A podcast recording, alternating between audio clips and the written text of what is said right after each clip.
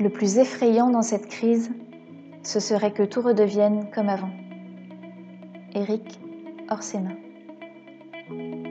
Ouvrez grand vos oreilles, le comité Grand Lille se digitalise avec ses cafés de l'après. À partir du lundi 6 avril et les jours qui suivent à 13h45, on fait le tri entre le futile et l'essentiel, entre ce qui va rester du monde d'avant et ce qui va ou doit changer dans celui d'après. À l'heure du café, Jean-Pierre Le Tartre reçoit un invité, une personnalité de haut niveau, au point de vue éclairant et éclairé. En 20 minutes chrono, il vous invite à prendre un vrai shot d'inspiration avec votre café avant de retourner télétravailler. Vous êtes prêts? Alors c'est parti Merci, euh, merci, euh, merci beaucoup euh, Antoine d'avoir accepté de participer à ce café de l'après. Je dois dire que nous avons eu beaucoup de chance parce que beaucoup d'entreprises de notre région, mais des grandes entreprises mondiales comme le SAF ont accepté de participer à, ce café de l'après. Et je pense que c'est bien que, au fond, tous les auditeurs de ces cafés puissent, au fond, en savoir un peu plus sur ces très belles entreprises mondiales et bien souvent leaders comme vous-même sur leur marché euh, existe, se développe euh, et le lien aussi avec à la fois le monde et notre territoire. Donc vous dirigez, vous êtes, en fait, vous avez une expérience, votre parcours, il est à la fois industriel dans les ingrédients alimentaires et la bio-industrie. Et donc, c'est pour ça d'ailleurs qu'on on, a on a parlé on a mis un titre carrefour stratégique pour les industries parce que nous nous sommes dit que ce serait bien aussi qu'on parle d'industrie plus généralement et d'industrie, notamment dans notre pays. Donc, vous êtes un grand patron d'industrie euh, et euh, merci beaucoup euh, d'être là. Donc, vous avez commencé chez Ron Poulenc, hein, un groupe, le, Ron Poulenc. Vous y avez, pour Ron Poulenc, vécu aux États-Unis pendant trois ans. vous avez dirigé une BU là-bas. Vous avez rejoint aussi Rodia ensuite, et vous avez participé notamment à, à, des restructurations aux USA et en Chine. Et vous avez rejoint pour une première fois le Safran en 2003.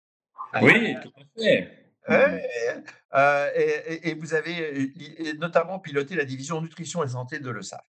Euh, en de, 2009 à 2012, vous avez travaillé pour, vous avez travaillé pour Novacep Process, qui est une société euh, consacrée au développement et à l'ingénierie des procédés innovants dans les domaines de l'agro-industrie, des biotechnologies blanches et de la biopharmacie. Donc, toujours dans le même secteur. Et en 2012, mmh. vous revenez chez le SAFRE en tant que CEO.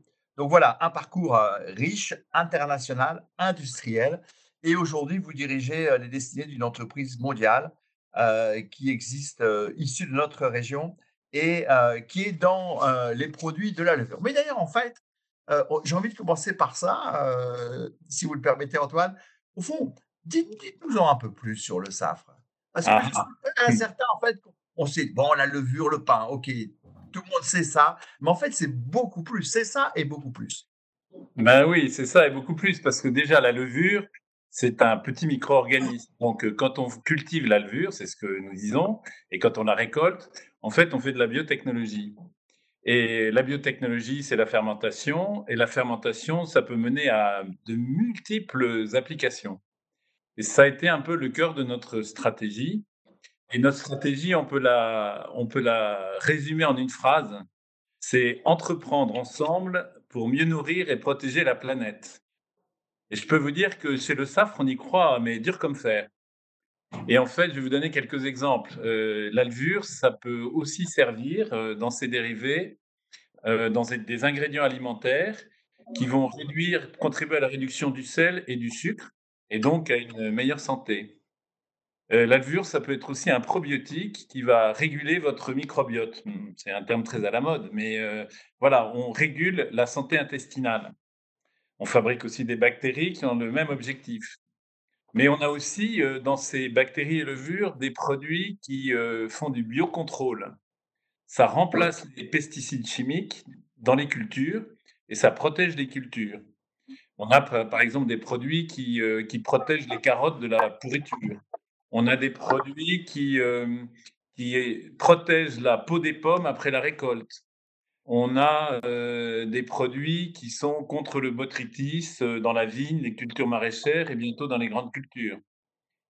en alimentation animale, on a des ingrédients qui servent à la réduction des antibiotiques. Mmh donc, vous voyez, on a, on a vraiment un, tas de nouveaux produits et, notre stratégie, c'est ça, c'est de développer des nouveaux produits par fermentation, qui sont des produits naturels et qui, en même temps, contribuent à une meilleure santé, une meilleure santé des plantes, une meilleure santé des animaux, et tout ça en respectant la planète.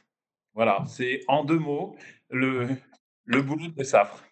Donc, en fait, euh, avec, avec ce beau slogan, euh, enfin, cette belle euh, mission, en fin de compte, d'entreprendre ensemble pour mieux nourrir et protéger la planète, au fond, la crise qu'on vient de passer n'a fait que renforcer votre utilité. Comment vous avez vécu cette crise?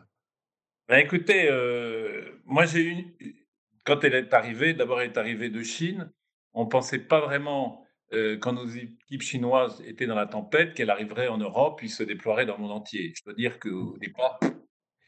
Mais lorsqu'elle est arrivée en, Europe, moi j'ai eu euh, une obsession double en fait. C'était protéger nos collaborateurs et, les gens, en particulier les opérateurs de production, et en, maintenant, et en même temps maintenir la continuité de nos productions. Parce que s'il n'y a pas de levure, il n'y a pas de pain et, vous avez eu du pain tous les jours, vous avez pu aller dans votre boulangerie ou, ou en grande surface, vous avez trouvé du pain. Bah, c'est parce que le SAF a continué à tourner. Et, et, je dois dire que moi, j'ai été, après ce grand moment de tension de démarrage, j'ai été absolument émerveillé par la réactivité et l'engagement de, de, tout le monde dans le groupe. Ça a été pour moi une révélation, un peu, je veux dire. Mmh. Et, vous avez donc continué à fonctionner pendant tout le temps de la crise, compte tenu euh, de. Absolument. Ah, vous pas... on a eu des équipes qui ont tout de suite réfléchi à la façon d'organiser la, la, sécurité sur les sites. Euh, et, et, on a déployé ça très très vite dans le monde. Euh, en fait, on a, on a un système de cellules de crise et, on a déployé immédiatement le système de cellules de crise, très décentralisé mais coordonné. Et donc, on a, euh, on a répliqué un modèle euh, partout dans le monde. On a, on a plus de, de 40, 49 euh, sites dans le monde de, production de, de, technologie. Et donc, on a, on a fait très vite pour, pour mettre tout le monde en sécurité tout en continuant la production. Et donc, vous avez pu faire les mesures sanitaires très rapidement. Voilà, alors les distances, les distanciations, des plastiques sur les claviers, du nettoyage très fréquent, l'utilisation de gel, etc. Et dès que tout le monde a pu avoir des masques, des masques pour, pour lorsque les distances de sécurité ne pouvaient pas être utilisées, etc., etc. Et vous n'avez pas eu trop de cas de Covid à l'intérieur de l'entreprise? Bah, Écoutez, moi je suis très, très, très satisfait du résultat puisqu'on n'a pas eu un cas de contamination par, par interne euh, sur le lieu de travail dans toute la période. Et on a, plus, on a plus de 5000 personnes qui travaillent dans les usines. Hein.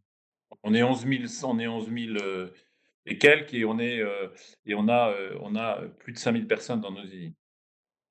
ce qui veut dire, pardon, ce qui veut dire message d'espoir pour ceux qui sont pas de déconfinement, c'est que quand on respecte les mesures sanitaires, eh bien, on peut continuer de travailler sans risquer le Covid. Vous savez que, vous savez que en Amérique latine en particulier, euh, euh, la crise n'est pas terminée. Ah. Euh, et, donc, nous sommes toujours en soutien des équipes sud-américaines, mais les mesures sont effectivement très bien respectées. Et sur le lieu de travail, en tous les cas, les gens sont en sécurité.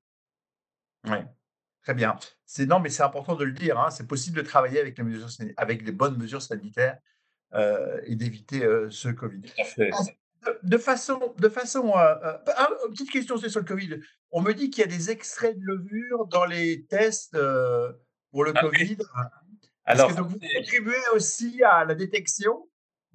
C'est une de nos activités de, de, diversification. Donc, les extraits de levure, ça, ça sert comme renforçateur de goût, comme améliorant du goût, euh, dans, les, dans les plats et, euh, et en particulier du reste euh, sur tous les, les, produits qui sont fabriqués à, base de protéines végétales. Et vous savez que ça devient quelque chose de, de très important. Mmh. Mais c'est aussi utilisé comme nutriment pour toute l'industrie de la fermentation. Quand vous faites grandir des bactéries pour telle ou telle utilité, vous utilisez ces extraits de levure comme nutriments, comme aliments. Et, pour faire les tests du Covid, vous, vous fabriquez des enzymes avec des bactéries. Et mmh. vous utilisez des extraits de levure pour nourrir ces bactéries pour qu'elles puissent fabriquer ces enzymes et donc ces tests. Voilà. Mmh, d'accord, ok. C'est un peu compliqué, mais qu'est-ce que vous voulez? C'est ah, passionnant, c'est passionnant, c'est passionnant. Euh, en fait, la levure a beaucoup, beaucoup, beaucoup plus d'utilité qu'on ne peut l'imaginer. oui, euh, c'est un univers. Pour un non spécialiste, pour un non spécialiste, en fait. Euh, ok, bon, Chris, même si vous avez continué de, continué de bosser, vous avez une mission qui est en parfaite adéquation avec le monde d'aujourd'hui, en fin de compte, hein, et les évolutions du monde d'aujourd'hui. Qu'est-ce que ça vous amène quand même, cette crise, comme réflexion de transformation, si besoin, dans votre entreprise? Alors, je crois que le, constat, il est, double. Enfin, c'est très intéressant. Euh, d'abord, euh, hâtons-nous lentement euh, pour tirer des conclusions. on a toujours tendance à extrapoler, à penser le futur à partir du moment présent, et on est encore un peu empêtré dans le moment présent aujourd'hui. Hein. On n'a pas encore terminé le déconfinement, on a encore des régions, etc. Mais cela dit, euh, il y a un fait majeur, euh, certainement.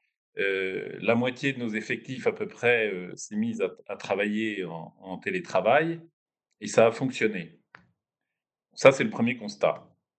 Mais le deuxième constat qui va tout de suite de pair, c'est que moi, j'ai interviewé un peu, je suis passé dans, les bureaux et sur les différents sites que nous avons dans, la métropole, et j'ai un peu interviewé les gens sur, sur leur ressenti du télétravail, etc. Premier constat, euh, une grande fatigue. Euh, et, ça, je, ça, je le partage aussi. Quand vous êtes 10 heures, ou, euh, parce que souvent, certains d'entre nous ont travaillé énormément pour assurer les supply chains, etc. Quand vous êtes 10 heures ou 12 heures derrière votre écran, la fin de la journée est un peu, mmh. un peu pénible. Sauf pour faire le café de l'après, parce que c'est un moment d'oxygénation. non, mais le café de l'après, c'est un, un bonheur. Le... Non, mais deuxième constat, euh, les gens ont, avaient quand même un peu de mal, enfin les gens, collaborateurs, les gens que j'ai pu interviewer, un peu de mal à se concentrer tout de même quelquefois quand on est, quand on est chez soi. Euh, il faut, ça, c'est un surcroît d'effort. Euh, troisième constat, un grand plaisir à se retrouver. Mmh. Et, et, alors un peu du, du côté de l'employeur, je pense que le, le côté intelligence collective, alors c'est peut-être prétentieux, mais euh, la créativité, les réunions de créativité, les réunions de, réunion de résolution de problèmes, les réflexions stratégiques, euh, le travail sur euh, ben, une négociation d'acquisition, des choses comme ça, ben, sont quand même absolument nécessaires à la vie de l'entreprise. Et ça, ça avait disparu. Donc, toute la partie transformation, évolution, progrès, elle est gommée si on reste en télétravail absolu. Alors, en fait, moi, il me semble qu'il y aura une dose de télétravail qui va apporter une souplesse, mais je crois vraiment que les bureaux de demain, et nous, on est en train de construire un, nouveau campus pour, pour le SAFRE à Marc-en-Barœul. Je pense qu'on va être un peu en compétition avec le télétravail, mais je pense que ce seront des lieux accueillants, des lieux de convivialité. On aura plaisir à aller travailler, mais aussi on pourra trouver la concentration nécessaire à son boulot. Donc euh, voilà un peu. Euh, vous évoquez ce nouveau siège social, vous avez évoqué une que j'aime beaucoup, l'entreprise, c'est le village du 21e siècle. Vous pourriez... Oui, alors il y a le lien social aussi. Les gens, enfin les gens, tous les gens que j'ai interviewés, tous les, tous les collaborateurs que j'ai interviewés comme ça, étaient heureux de retrouver leurs collègues et, c'est vrai qu'il y a cette histoire de lien social qui était, qui était perdu. Et, c'est vrai que dans une grande métropole, bah, vous connaissez souvent beaucoup mieux les gens euh, avec qui vous, vous bossez tous les jours que les gens qui sont dans votre immeuble. C'est peut-être un peu moins vrai à Lille, mais dans les grandes métropoles, c'est très vrai. Et mmh. c'est en fait l'entreprise qui, qui, recrée le village, le village social, le village. Quoi. Mmh. Oui, l'importance du village. Et d'où euh, ce que vous disiez pour votre nouveau siège, de concevoir en fait euh, en architecture et la disposition, quelque chose qui peut ressembler à un village ou à des places de village. Oui, en tous les cas, oui, absolument. En tous les cas, qui permettra euh, du lien entre les services, du lien entre, les différentes spécialités qui composent l'entreprise, euh, trouver des lieux de créativité, des lieux de, des lieux de convivialité, à côté, bien sûr, des lieux de travail et de réunion. Et voilà. Oui, je me rappelle très bien, parce que je rappelle que je, poussais beaucoup à la création de ce que j'appelais les places de village dans les bureaux, où les gens peuvent se retrouver, comme on se retrouve dans une place de village autour d'un café, euh, euh du boulanger euh, ou du marchand de journaux. Euh, revenons revenons à, la question des transformations. Donc, vous vous dites aujourd'hui, en termes de changement, d'abord, il faut analyser ces changements. Sûrement que les protections sanitaires vont perdurer. Hein, je veux dire, euh, toutes les questions sanitaires et de protection vont sûrement euh, continuer dans, l'entreprise à titre de protection. Donc, surtout le télétravail. Dans votre chaîne de production, chaîne de distribution, euh, vos relations clients, est-ce que vous voyez que ça va changer les choses ou pas? Bon, d'abord, je pense qu'on aura une, Moi, je vois plutôt le télétravail comme une souplesse, mais ce ne sera pas le modèle. je pense que ce sera une voie de souplesse pour faciliter la vie quotidienne de chacun euh, voilà, je le vois plutôt comme ça, moi. Et, après, quel est le, où est-ce qu'on placera le curseur Je ne sais pas très bien. Et euh, laissons les choses se faire et on va voir comment le curseur évolue. Après, sur la, sur la demande euh, et l'évolution de nos marchés, je pense que cette affaire de confinement, ça a un peu arrêté le temps, ça a ralenti le temps pour chacun. Il y a eu aussi cette crainte de la maladie. Donc les gens sont un petit peu recentrés. Et, je crois que euh, on, lit beaucoup, et moi je me méfie beaucoup des, euh, des oracles, hein. euh, mais je crois que une, la consommation va, être sans doute un peu plus durable. Les gens vont peut-être se recentrer un peu sur l'essentiel. Après, le chasser le naturel, il revient au galop. Mais je crois quand même que les axes de développement durable, les axes de, consommation plus responsables vont avoir pris un coup d'accélération dans, dans cette période. Mmh. Et, et, effectivement, mais nous, ça fait, ça fait déjà longtemps, depuis la naissance de mmh. cette, de cette stratégie nutrition santé, qu'on s'est positionné au cœur de ces transformations. Donc, pour l'entreprise, ça, manifeste plutôt ça va être plutôt un coup d'accélérateur. Mais... D'accord. Oui, c'est plutôt une accélération de ce que vous aviez déjà initié euh, dans votre entreprise. Euh, si vous en êtes d'accord, j'ai envie qu'on parle un petit peu d'industrie, pas uniquement de ça, d'industrie, parce que vous êtes un spécialiste de ce contexte. Bon, alors, l'industrie en France, euh, est-ce que la révolution technologique, l'industrie 4.0 va sauver ou va permettre à la France de re, de, se réindustrialiser? Alors, euh, bon, plus les questions de relocalisation. On va peut-être commencer par ça d'ailleurs. Est-ce que vous croyez, vous, que on va avoir des relocalisations d'activités industrielles euh, suite au Covid et notamment pour les questions de souveraineté? Bah, Vous savez, tout est lié en fait. Euh, l'industrie 4.0, c'est en fait euh, l'utilisation de, des progrès énormes qui ont lieu en ce moment dans le, ce qu'on appelle le digital, euh, mais dans la robotique, les capteurs, euh, l'automatisation, le big data. les progrès sont fulgurants et les coûts se, se, réduisent d'année en année, c'est frappant. Donc l'industrie mais ça fait déjà un moment, euh, tire parti de cette révolution digitale. Et euh, ça a deux effets. Ça un, premier effet, c'est qu'il y a un enrichissement des tâches. Les tâches, euh, les tâches difficiles, la pénibilité des les tâches pénibles sont en train de disparaître de l'industrie, puisqu'elles sont remplacées par de l'automatisation et de la robotique. Et, ensuite, on a aussi un phénomène d'amélioration possible des procédés en utilisant le big data. Tout ça fait que la compétitivité des territoires européens s'améliore beaucoup en matière d'industrie parce qu'on utilise, le, parce qu'on utilise le, digital. J'ai l'impression que ça saute là, c'est pour ça. Vous m'entendez bien?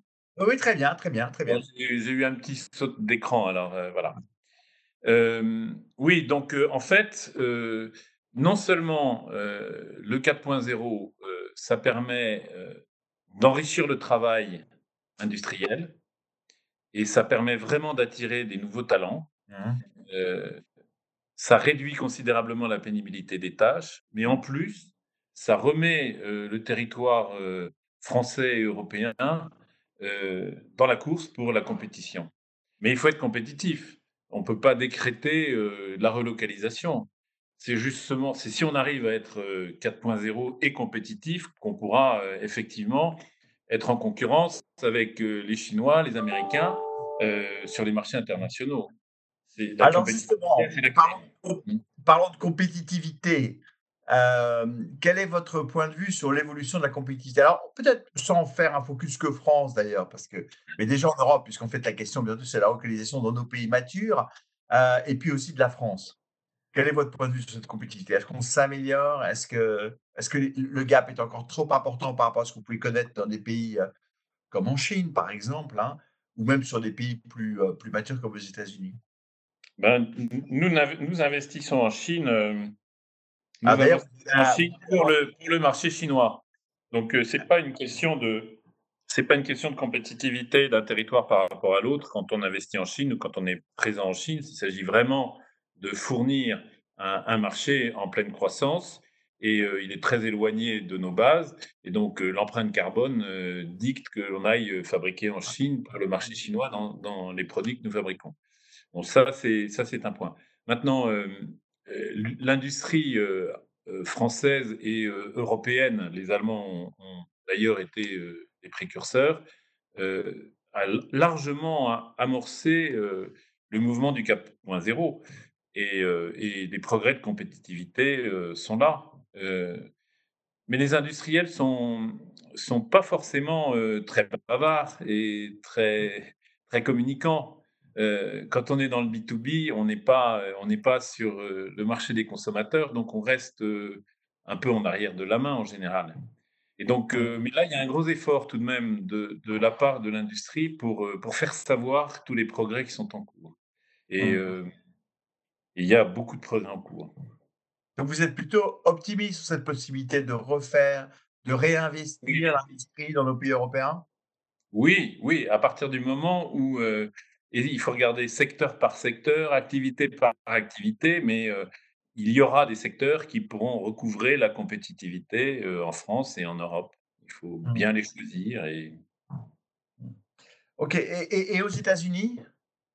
Parce qu'on parle aussi beaucoup de relocalisation sur le sol américain.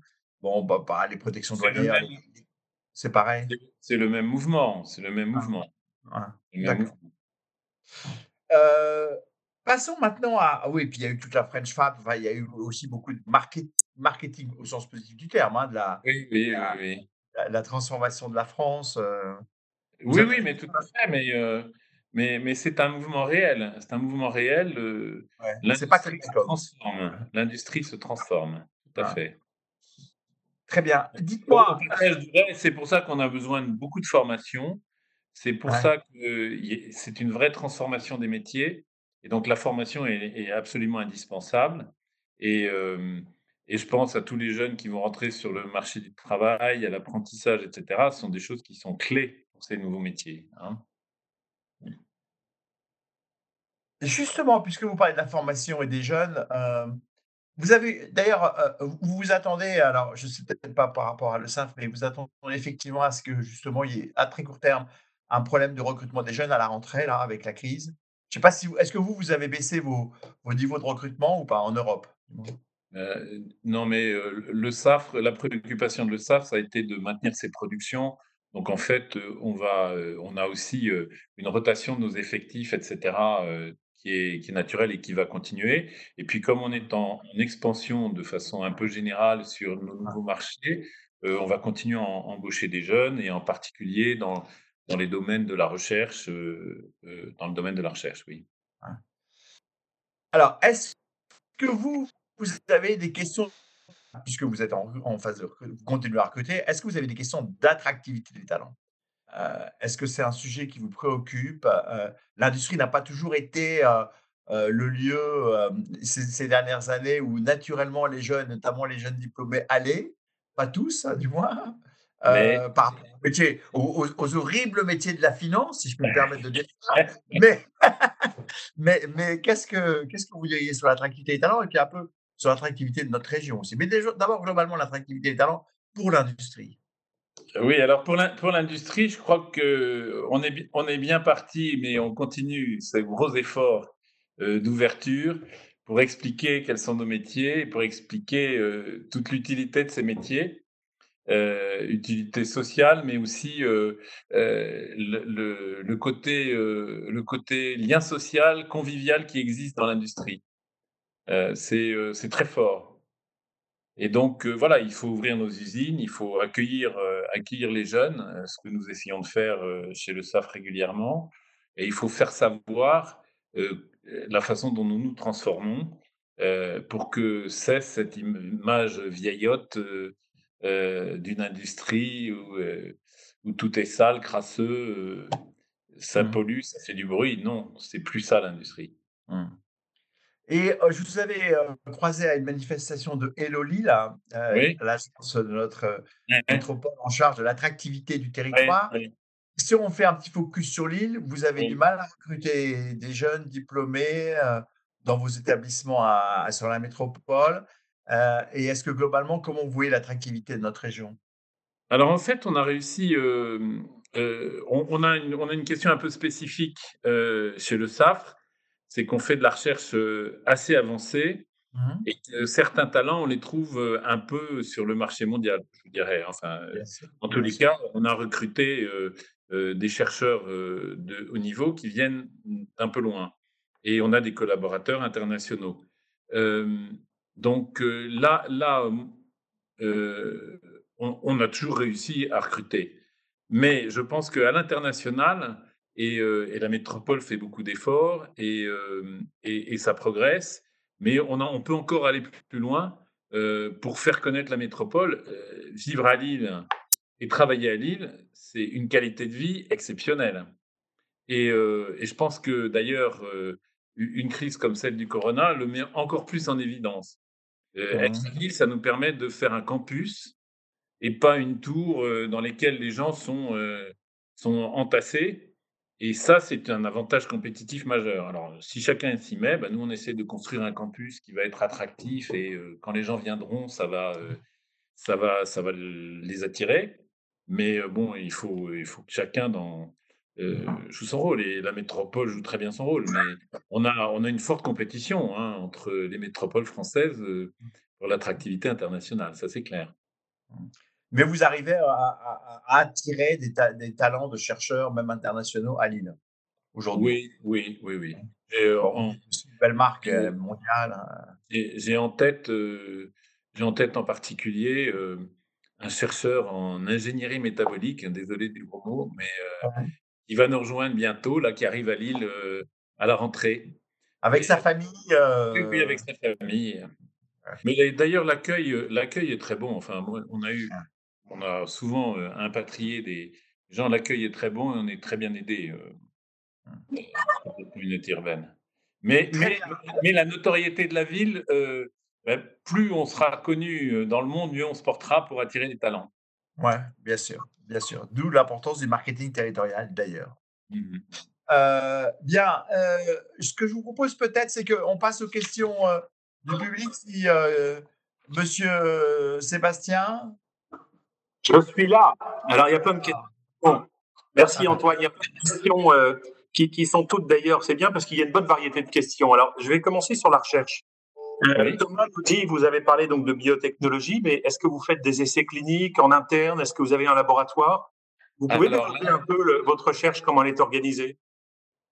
Ben, La biotechnologie, c'est euh, c'est pas seulement la recherche pharma. Hein. Euh, en fait, quand vous fabriquez de l'alvure pour le pain, l'alvure, c'est un petit micro-organisme et donc c'est déjà de, la biotechnologie, en fait. Il ne faut pas avoir peur des mots. Et quand, vous quand vous buvez une bière, c'est une levure qui a, qui a fabriqué la bière, qui a, fait l'alcool. Dans le vin, c'est pareil.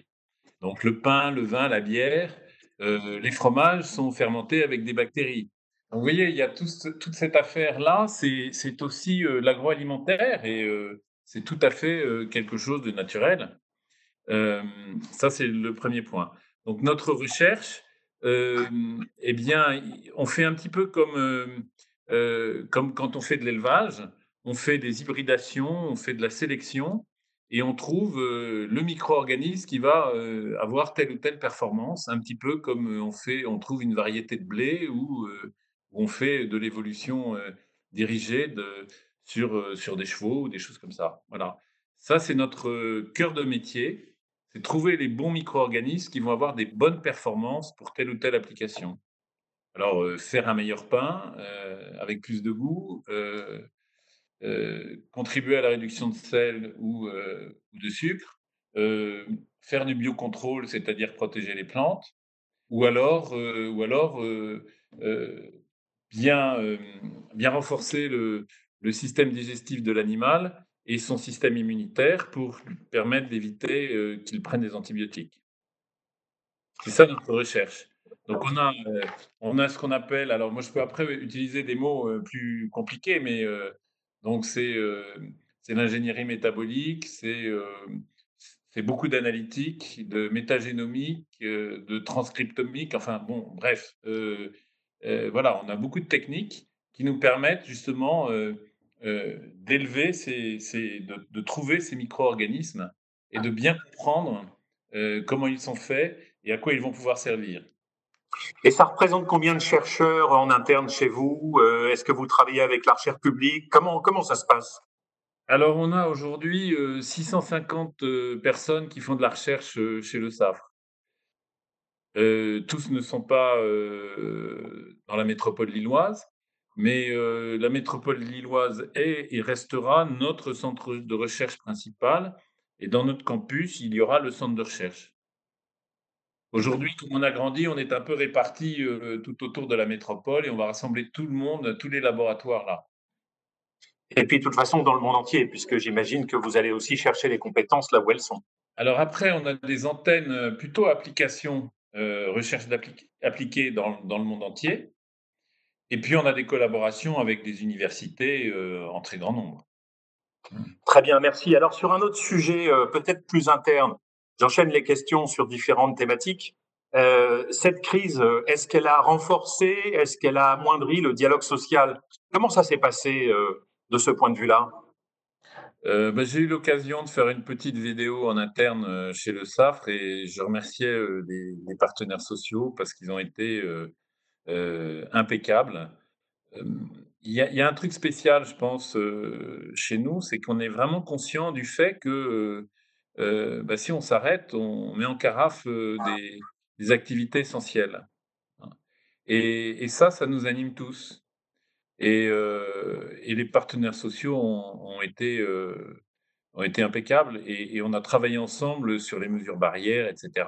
Et on a, on a fait tout ce qu'il fallait pour être dans le dialogue, pour pouvoir à la fois mettre tout le monde en sécurité et en même temps pouvoir continuer à produire.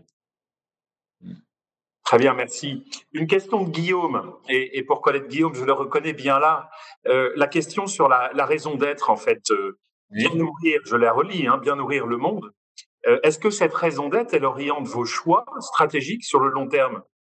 Alors, c'est pas bien nourrir le monde et on y tient vachement. Hein. chaque mot est important parce que. Alors, reformulez la nous. Il y a des équipes qui ont bossé là-dessus, je peux vous dire. C'est entreprendre ensemble pour mieux nourrir et protéger la planète. D'accord? Et donc, euh, chaque mot a son importance parce qu'entreprendre, ça, c'est euh, le SAFRE, euh, donc c'est l'esprit d'entreprise. Ensemble, c'est travail collectif. Mmh. Et ensuite, mieux nourrir, ben, vous avez le pain, etc., tout ce que l'on peut faire dans, dans, le domaine de l'alimentaire. Et aujourd'hui, on travaille sur les, sur les protéines de remplacement, hein, sur les protéines végétales et sur la façon dont on pourra nourrir 10 milliards de personnes et l'élevage n'y suffira pas en apport de protéines. Et puis, euh, et puis là, j'ai perdu mon fil. Tiens, qu'est-ce que je voulais vous dire ah, mais La question, c'est que non, mais vous reprécisez. Protéger d'ouvrir la planète. Voilà, oui, c'est ça, vous voyez, donc ouvrir la planète, c'est ça. Et, et, euh, et, la protéger, bah, si vous voulez, c'est quand on, quand on travaille sur, euh, sur la réduction des, des, des, pesticides et leur remplacement par, par des biofongicides, quand on, euh, quand on travaille sur la réduction des antibiotiques dans l'animal, ça permet justement d'éviter euh, euh, des antibiorésistances, etc. Donc, effectivement, chacun de nos axes sont des axes qui, qui vont dans cette, dans cette direction. Et donc, en quoi cette raison d'être que vous venez de repréciser, merci, puisque c'est absolument fondamentale. Elle oriente vos choix stratégiques sur le long terme? Comment vous faites pour vérifier que chaque choix soit bien dans la trajectoire? Euh, notre, notre plateforme euh, technologique hein, de recherche s'oriente donc sur les différents axes, sur des business units qui sont chargés d'analyser les marchés et de trouver les réponses à des besoins du marché. Elles viennent, elles viennent ensuite interroger notre plateforme de, création et de, recherche centrale, et elle met au point les micro-organismes qui répondront à ces besoins. Donc alimentation animale, bioprotection des plantes, euh, nutrition santé humaine, évidemment boulangerie, etc. etc. énologie, voilà, enfin, toutes nos applications. Antoine, une question qui, en fait, en vous écoutant, Bon, le SAFRE est une formidable entreprise qui s'est particulièrement bien développée ces dernières années, euh, qui est sur un marché porteur qui est sur des attentes de plus en plus importantes euh, des consommateurs. Euh, le Covid passe, ne vous atteint pas, au contraire, il vous renforce parce que vous êtes armé et vous répondez à cette question. En fin de compte, quand vous vous levez le matin, Antoine, vous dites au fond, c'est quoi le risque le plus important pour le SAF? Quand vous, faites, quand vous faites votre cartographie des risques, Qu'est-ce que vous dites Qu'est-ce qui peut m'arriver sur la tête demain matin euh, bah, euh, Alors là, je vais vous dire, je vais avoir une réponse très simple. Euh, le risque, c'est celui qu'on ne peut pas imaginer. Le, Covid a été une épreuve difficile, même si on a continué. il a fallu réagir au quart de tour. Donc le, risque le plus grave, c'est celui qu'on n'attend pas. Hein. et donc ce que l'on peut faire seulement, et ce que l'on avait fait, qui nous a permis de réagir vite, c'est que, un, une organisation très décentralisée, on essaye d'avoir un siège qui soit en support des opérationnels dans les régions, dans les BU, donc euh, un, siège, un siège léger. Euh, on essaye d'être euh, en réseau, et quand on, quand on s'est organisé en cellule de crise, bah, ça a été un peu à l'image de cette organisation. On a eu la cellule centrale, mais il y avait une cellule de crise dans toutes les BU et dans toutes les régions du, monde. Et c'est ce réseau qui a travaillé et qui a permis euh, de, de s'auto-enrichir et de, déployer les mesures euh, euh, les plus rapidement possible. Donc c'est plutôt comme ça que je vous répondrai. On essaye, dans la mesure de nos moyens, de, s'organiser d'une façon à ce que les risques soient un peu mutualisés, c'est-à-dire que euh, chaque, région et chaque BU ait son, son autonomie de réaction tout en nous coordonnant. Je suis un peu long, mais bon. Non, non, non, non, non mais c'est important ce que vous dites, Antoine, parce que euh, euh, on voit bien que cette crise aussi est révélateur des, d'un éclairage un peu nouveau des modes d'organisation ou d'une accélération des évolutions des modes d'organisation, notamment par rapport à, cette question euh, souvent débattue et un peu, quelquefois un peu euh, théorique entre centralisation et décentralisation, vous savez, tout dépend où vous mettez le curseur, comme toujours. Euh, et vous avez été plusieurs chefs d'entreprise à nous dire l'importance de la proximité, de la capacité de réaction, d'agilité au plus proche des mmh. difficultés, des problèmes que qui peuvent arriver sur le terrain. Même s'il y a, hein, Marie-Christine Coin disait la même chose pour son départ la semaine dernière, vous voyez. Bien, mmh. Euh, Sébastien. Oui, une question sur, euh, sur le SAFRE et, vos actionnaires. Euh, bon, on les voit peu, on en entend peu parler. Est-ce que vous pouvez nous dire les atouts d'être adossé à une famille, à un actionnariat stable? Comment vous vivez ça, vous, en tant que, en tant que patron opérationnel de, cette entreprise? Bah, la, dimension la plus, la plus commune et l'avantage concurrentiel le plus fort des entreprises familiales, euh, c'est de s'inscrire dans la, dans la longévité, dans le temps. Euh, moi, été dans des sociétés cotées, j'étais aussi dans une société sous LBO, donc euh, j'ai pu visiter un peu l'ensemble du panel. Et cette, cette, cette, possibilité de maintenir des stratégies dans le, dans le long terme, ça, c'est un avantage concurrentiel majeur. Mmh. Très bien, merci. Une question euh, sur un autre thème, Maxime, qui nous dit globalement, je vais relire la question parce qu'elle est un peu longue, mais sur le traitement des surfaces agricoles grâce à un produit qui s'appelle l'agroxine, visiblement il est spécialiste, ça permet de rééquilibrer un peu les, traitements biologiques des traitements qui sont plus chimiques. Est-ce qu'un jour, on va réussir à traiter tous les sols avec des traitements biologiques? Vous, avez un point de vue là-dessus? C'est trop technique. C'est trop technique. Vous avez le droit de dire non. Non, non, non, non, non, mais je vais vous répondre. Euh, Agroxine by le SAF, c'est la business unit qui s'occupe euh, de biocontrôle et de biostimulation. Donc, ce sont les produits euh, biologiques qui servent à la protection des plantes. Et donc, euh, petit à petit, on développe une gamme de produits qui protègent les plantes. Il y a la, pourriture de la carotte, il y a euh, le botrytis, il y a un certain nombre de, il y a, aussi euh, le stress hydrique du soja. Enfin, on a plusieurs applications comme ça sur lesquelles on a des produits biologiques qui sont euh, qui sont utiles. Ils sont naturels, ils sont ils sont pas dangereux, ils sont biodégradables et ils sont efficaces. Donc c'est effectivement très lentement euh, progressivement, on remplace euh, des pesticides chimiques par ces produits. Euh, mais c'est un, c'est un horizon de temps très long, mais c'est en forte croissance en ce moment. D'ailleurs, avec, ces nouveaux produits de traitement, les nouveaux produits qui peuvent remplacer aussi l'élevage, etc., vous, quand on vous pose la question, la planète, elle est capable de nourrir jusqu'à combien de milliards d'habitants Et par rapport au discours qu'il faut arrêter la ah, croissance. ça a bloqué là. Allô? Non, je vous entends, vous entend, Antoine. Je n'ai pas entendu, Jean-Pierre, euh, la fin de, votre question. Ma question, c'est avec ces nouveaux produits, ce que vous créez pour essayer de, de, remplacer les, pratiques polluantes est-ce, et d'intensifier aussi la capacité de nourriture de la planète, est-ce que vous pensez euh, que la planète peut nourrir 10 euh, milliards, 11 milliards, 12 milliards, 13 milliards d'habitants Il y a une limite à ça ou est-ce que vous êtes plutôt partisan de la limitation de l'augmentation de, la démographie? Non, on parle de 10 milliards d'êtres humains en 2050, je crois. Hein. Oui, c'est ça, oui. Et nous, en tous les cas, euh, on essaie d'apporter euh, une petite pierre euh, à l'édifice. Et mmh on essaie, par le développement de, de, ces, de ces nouveaux produits, de ces technologies, de la, de la biologie, de l'ingénierie métabolique et tous les, nouveaux ingrédients qu'on peut, qu'on peut fabriquer, on essaie de contribuer à ça. Euh, il y a un des grands enjeux, ce sera l'enjeu des protéines. Et euh, la France est bien placée euh, pour, pour les protéines végétales, par exemple. Hein et nos grands voisins sont, sont industriels sont, sont bien placés sur le sujet. Mmh. Voilà. Et, et c'est vrai, il y a des enjeux comme ça, mais pense que ce sera. Euh, il y a aussi la limitation du gaspillage alimentaire. Il y a tout un, tout un faisceau de facteurs qui devront rentrer en, ligne de compte si on veut nourrir 10 euh, milliards de personnes en 2050. Euh, Sébastien, une dernière question? Oui, une dernière question de Lise.